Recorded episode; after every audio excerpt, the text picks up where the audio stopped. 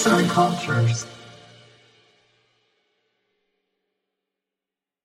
İnsanlardan uzak, yedi dağın ardında sadece minik canlıların yaşadığı bir ada varmış.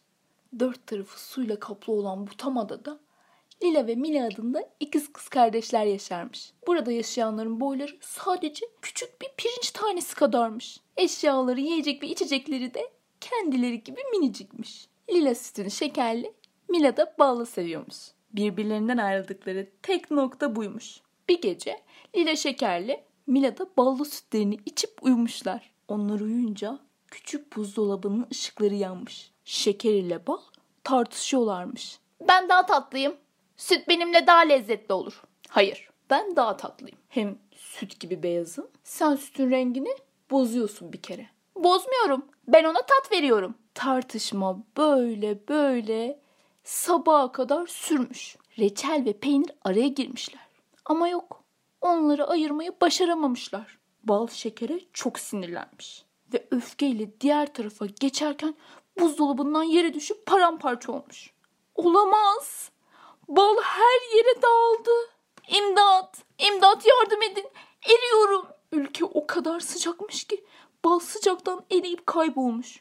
Süt içmek için gelen Mila balı göremeyince çok üzülmüş. Arkadaşları balın başına geleni anlatmışlar. Mila her birisinin yeri ayrıdır. Neden şekerle kavga ettiler demiş. Aslında sadece oyun olarak başlamıştı. Ama işler birden tersine döndü. Bal için çok üzgünüz. Çok. Onu çok özlüyoruz demişler. Evet. Süt de çok üzgündü. O hem az şekerli hem de ballı lezzetli oluyordu. Ülkede hiç bal kalmamıştı. Çünkü herkes aynı dolabı kullanıyordu. Kısa süre sonra herkes abur cubur yemeye başladı.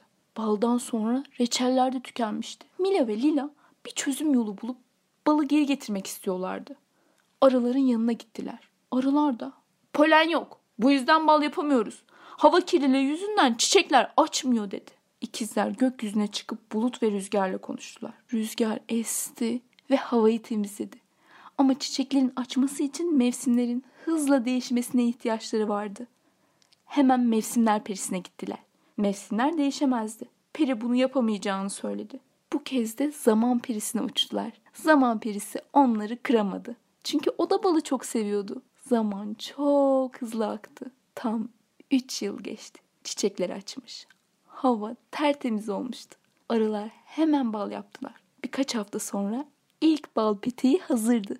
Mila ve Lila çok mutlu oldular. Besinler de artık mutluydu. Artık hiç tartışmıyorlardı. Hepsinin ayrı bir lezzeti vardı. Hiçbirisi diğerinin yerini tutamazdı. Seslendiren Sinem Çakal